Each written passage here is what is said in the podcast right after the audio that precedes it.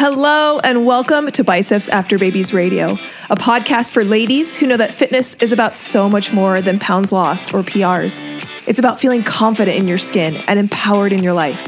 I'm your host, Amber Briesecke, a registered nurse, personal trainer, wife, and mom of four. Each week, my guests and I will excite and motivate you to take action in your own personal fitness as we talk about nutrition, exercise, mindset, personal development, and executing life with conscious intention.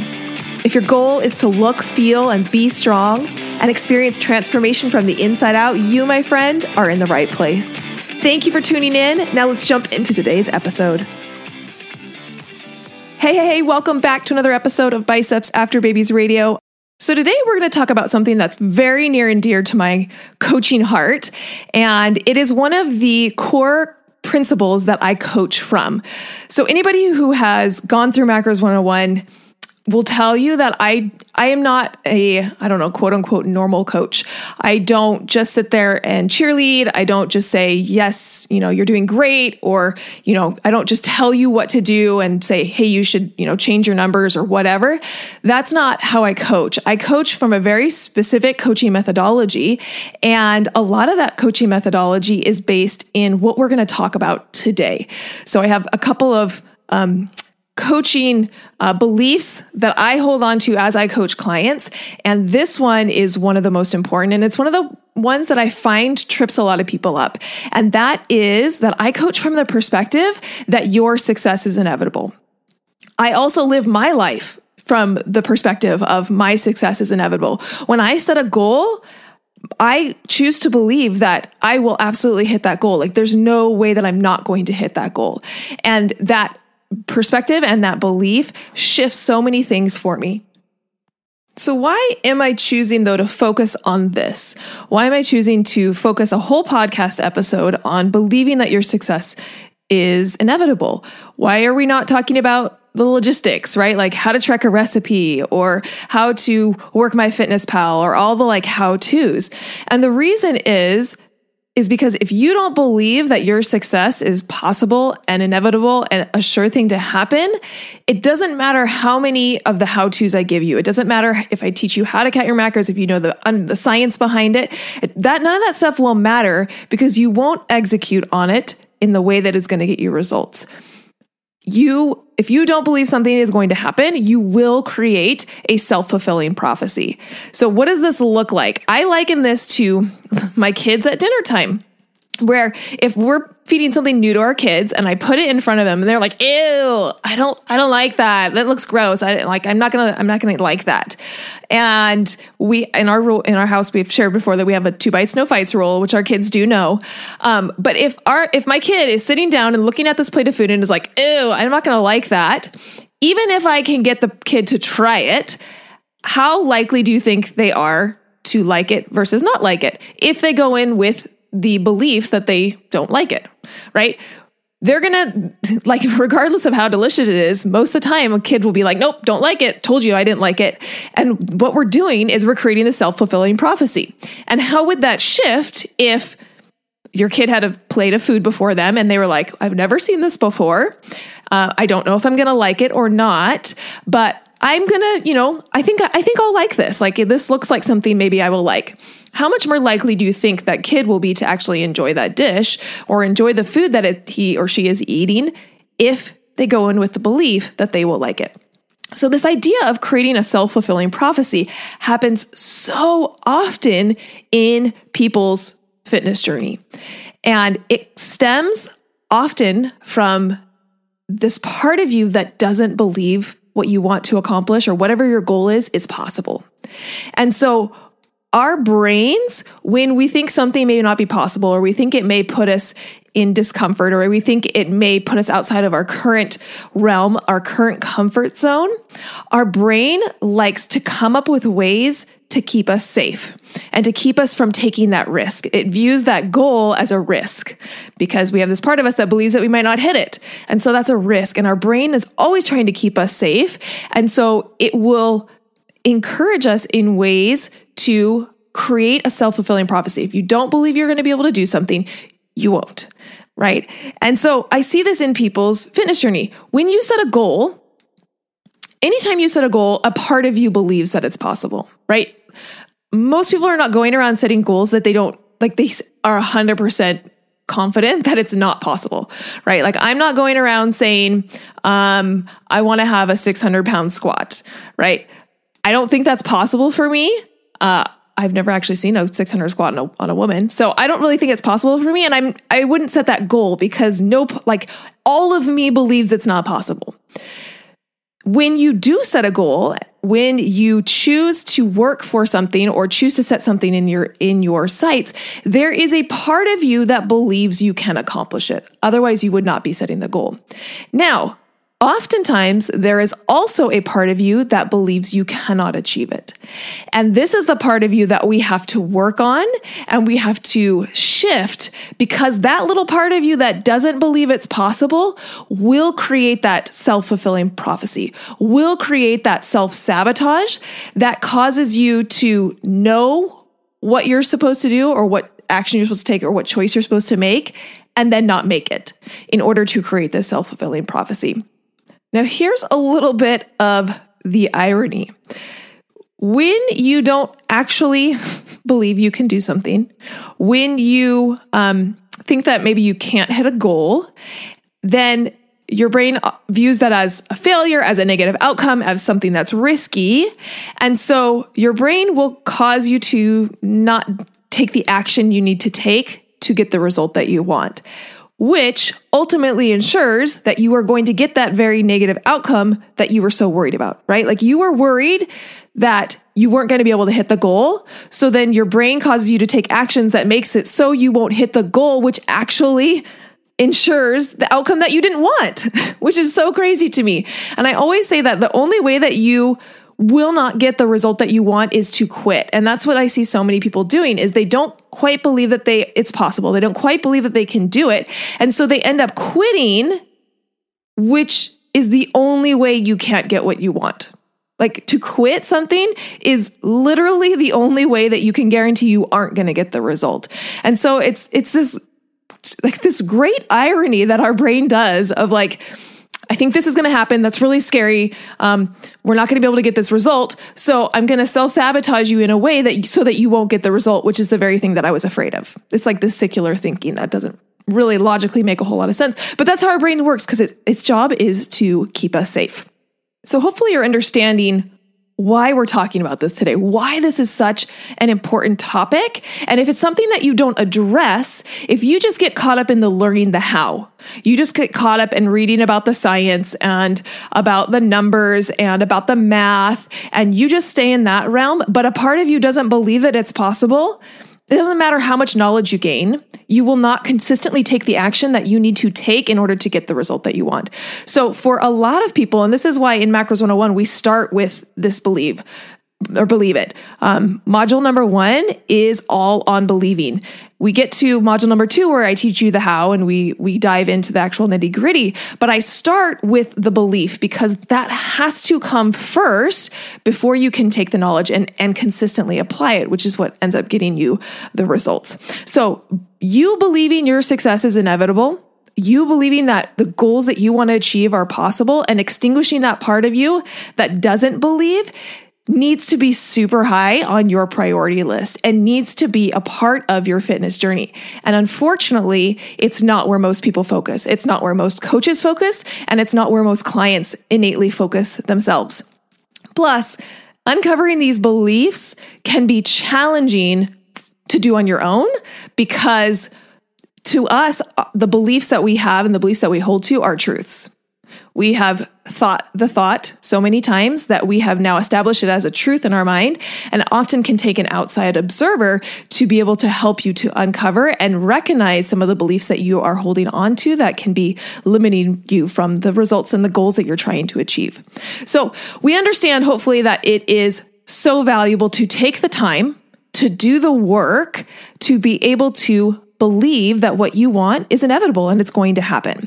So I have three steps to take you through to be able to help you get to the place where you believe that your success is inevitable. So the first step is for you to get crystal clear on what your goal is. And I see this so often when I ask people what their goal is. I'm always floored that either sometimes I'll get like glassy-eyed or like this like, I don't know really what I'm working towards right now, or this like overarching, I'm trying to be healthier, um, or this like really vague, uh, I want to feel good in my body. And I want you to think right now about the current fitness, health, whatever goal that you currently have right now. Okay. Are you getting clear on it? Can you recite it? Can you repeat it? If not, I need you to hit a pause and I need you to do some thinking right now. Like, what do you want to achieve? What is your goal right now? Doesn't mean it has to be losing weight. It doesn't mean it has to be doing a pull-up. Um, whatever, like if you want to find balance in your life, like great, just get clear on what it is. Now, when you have a goal and you've decided what it is, we need to get even more specific.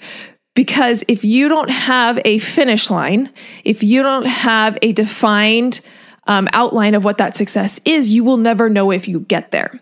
So for example, if you have the goal to feel more balanced in twenty twenty, that's your that's your current fitness goal, is just to feel more balanced. How the heck are you going to know when you are quote unquote balanced? What specifically can you see that will tell you you've reached the result? What specifically will you see that will tell you that you have a better relationship with food? What specifically will you see that tells you you feel confident in your body? Like, what, what does that mean to you? And when we can get really specific and we can say, I know that I feel confident in my body when I put on the jean skirt and I look at myself in the mirror and I like what I see.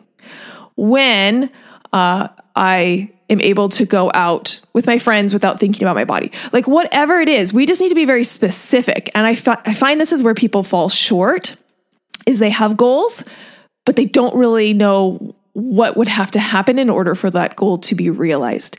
And that is kind of like running a race without having a finish line. Like what if you just like started a five K and they're like, you're just going to run and you're just going to know it when you finish. Like you'll, you'll just know, I'll just know when, when I'm done with the five K. Be like, what the heck? No, like we need to have a finish line so that we actually know that we've achieved the goal that we set to achieve.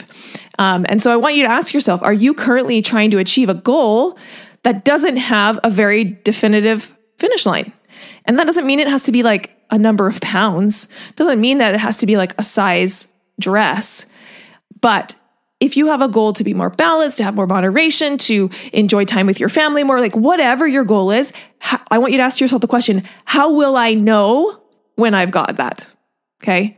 And in Macros one oh one, I have clients get very, very clear on their definition of success. And we have to have that definition. Otherwise, I find so many people just are like running a race without a finish line. And they're like, I'm not there yet. I'm not there yet. I haven't reached the finish line. And then when we get into it, there is no finish line. They don't really have a definite finish line. Well, no wonder you feel like you're never reaching the finish line because you don't have one. So I really want you to get clear on your goal and your definition of success. If you don't know where you're going, you are probably going to end up somewhere else. Okay. Um, so though that goal and definition of success is really important. Okay. Number two, when you look at that goal, or you think about that goal, I want you to rate on a scale of zero to ten how confident you feel that you can achieve that goal. Now, I said at the beginning, most of us do not start goals that we absolutely don't believe we can achieve, right? Most people aren't going around setting goals being like, I, I think there's zero percent likelihood that I'll achieve this, but I'm going to set the goal anyway, right? So on that scale of zero to ten, I really hope that you're not a zero. You put it, it's probably not a goal that you should be having if you are zero confident that you are going to be able to hit that goal. So I want you to think though, that goal that you've thought about, that goal that you are trying to reach in twenty twenty, how confident are you that you will achieve that goal? Give it a number, zero to ten. Now, if that number is less than seven, we have a problem. Okay. We have a belief problem. And I guarantee if you don't focus on that belief first before you get into the how-to, If you don't focus on that belief before you um, learn how to count macros or start going to the gym or whatever, you will self-sabotage. You will. You will create the self-fulfilling prophecy. And a lot of you have experience in your past of doing that, which only gives you more evidence that you can't accomplish what you want to accomplish. For those of you who have spent years dieting or have yo-yo dieted, have been successful and then regained the weight back, you have a lot of evidence to support this idea that it's not possible for you, okay? And we have to focus there before we get to the how, okay? I hope that I hope that you're picking up what I'm putting down. Now, if you are less than a seven, I do a lot of work in my coaching in Um, helping you to raise that number, helping you to get higher than a seven. But I will give you one tip today on the podcast. Um, a lot, again, I go way deeper into this and I, when I coach in Macros one oh one. But one thing that you can do if you are thinking, okay, I have this goal and maybe you're about a five with whether or not you can accomplish it. We can either make a smaller goal or you can lengthen the timeline. Okay, so those two things, if if you said, okay, I want to lose forty pounds by the end of twenty twenty, okay, and maybe that feels like a five to you. You're like, I don't know, I like I hope that I can do it, but I'm not, I'm not like one hundred percent confident that I can lose forty pounds in twenty twenty. All right, so we can do two things. We can either make the goal smaller or we can increase the timeline. So could we, instead of saying I want to lose forty pounds in twenty twenty, could you make it ten? Does that feel more believable to you? Or instead of saying, I want to lose forty pounds in twenty twenty, what if you say, I want to lose forty pounds by the end of twenty twenty-one, right? Like, so we increase the time. Does that, does that make you believe more that you, if you had two years to do it, you could do it? Okay. So you can mess around with those two little things um, to hopefully get to a place where you have a goal where you are at least a seven, preferably like an eight or a nine or a ten on how hard do you believe that you can achieve that goal? Okay. Um, our goal with this exercise is to get really clear on what, what part of you, how much of you doesn't believe it's possible, and start to extinguish that. Start to increase the part of you that believes it's possible and extinguish the part of you that doesn't believe it's possible until you truly, truly, truly can look someone in the eye and say, I know I'm going to get the, I'm not going to hit my goal. Like it's, it's not even a stress anymore. Like, I just, I know it's going to happen. And I don't necessarily maybe know the timeline, or I don't necessarily know exactly how it's going to look. And I don't know what's going to happen in between point A and point Z, but I know I'm going to get to point Z. And that, my friends, is a beautiful place to be in your journey. And that is when you are coachable and you look for evidence to support the fact that it's working and that you are making the changes that need to be made in order to get you to the result that you want to get. Okay. So first, we had to get really clear on your goal and your definition for success. Then I had you rate your belief, and I'm hoping that we've been able to at least come up with a goal that has a belief on the seven to ten of the how hard do you believe it scale. Um, and so then once we have that, we can go to step number three. And this is where you find evidence to support your belief. Okay, I get this a lot where people are like, okay, I have all of this evidence in my past, right? I tried this diet, it didn't work. I tried this, it didn't work. I, you know, was able to lose twenty pounds doing this, but then I regained it back, right? A lot of you have a lot of evidence to support the fact that it's not possible for you, or that it's hard, or that it's going to take a long time, right? You have a lot of evidence. And so what I get a lot of people doing is saying, I want to believe it. Like, I want to believe that I can lose twenty pounds, but I have all of this evidence in my past that says I can't. So I will believe it when I see it. I will believe that I can lose twenty pounds when I actually do it. And my friends, that is backwards. Okay. That is like saying I will get a paintbrush after my bedroom wall is painted, right? Like, that doesn't make any sense. You have to have the paintbrush first. You got to have the paintbrush in order to paint the wall. Same thing applies to your journey. You cannot be waiting for the evidence in order to create a belief. The belief has to come first, because the belief drives your actions, which drives the outcome. So we we need to scrap that all believe it when I see it, and we need to turn it around and say, I will see it when I believe it. Okay. And so as you're going through your journey, as you're going through this process of reaching for this goal, I want you looking and searching for evidence to support your belief, to support this belief that it's working, to support the belief that you're going to get to the goal that you want, to support the belief that you are being successful right now. Um, it's been said that you create things twice, first in your head and then in the external world. And I couldn't agree with that more.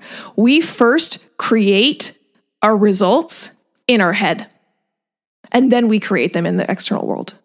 Okay, think about how powerful that is. So if you want to create, you want to change what's in your external world, you want to change your external results, you got to create it in your mind first. So within, as within, so without. Okay, what's going on in the inside is projected out into the external world. Okay, so what does this mean? How do you find evidence to support?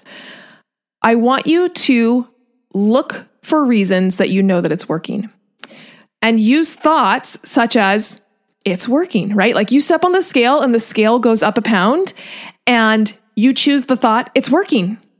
Or you lose five pounds, but it feels like it's really, really slow and like your friend is doing it faster. You think, it's working. I'm doing it. Like I'm being successful. Um, and so I really want you to consider that when you start to have those, I'm frustrated, I'm not doing well, I'm not doing it fast enough, it's not happening fast enough. Um, instead of dwelling on those thoughts, I want you to look for evidence of it working. And sometimes, and in, inside Macros one oh one, we talk a lot about celebrating wins, and I'm huge on you finding the wins, okay? The wins don't come out and like bite you in the butt. Okay, you have to go find the wins.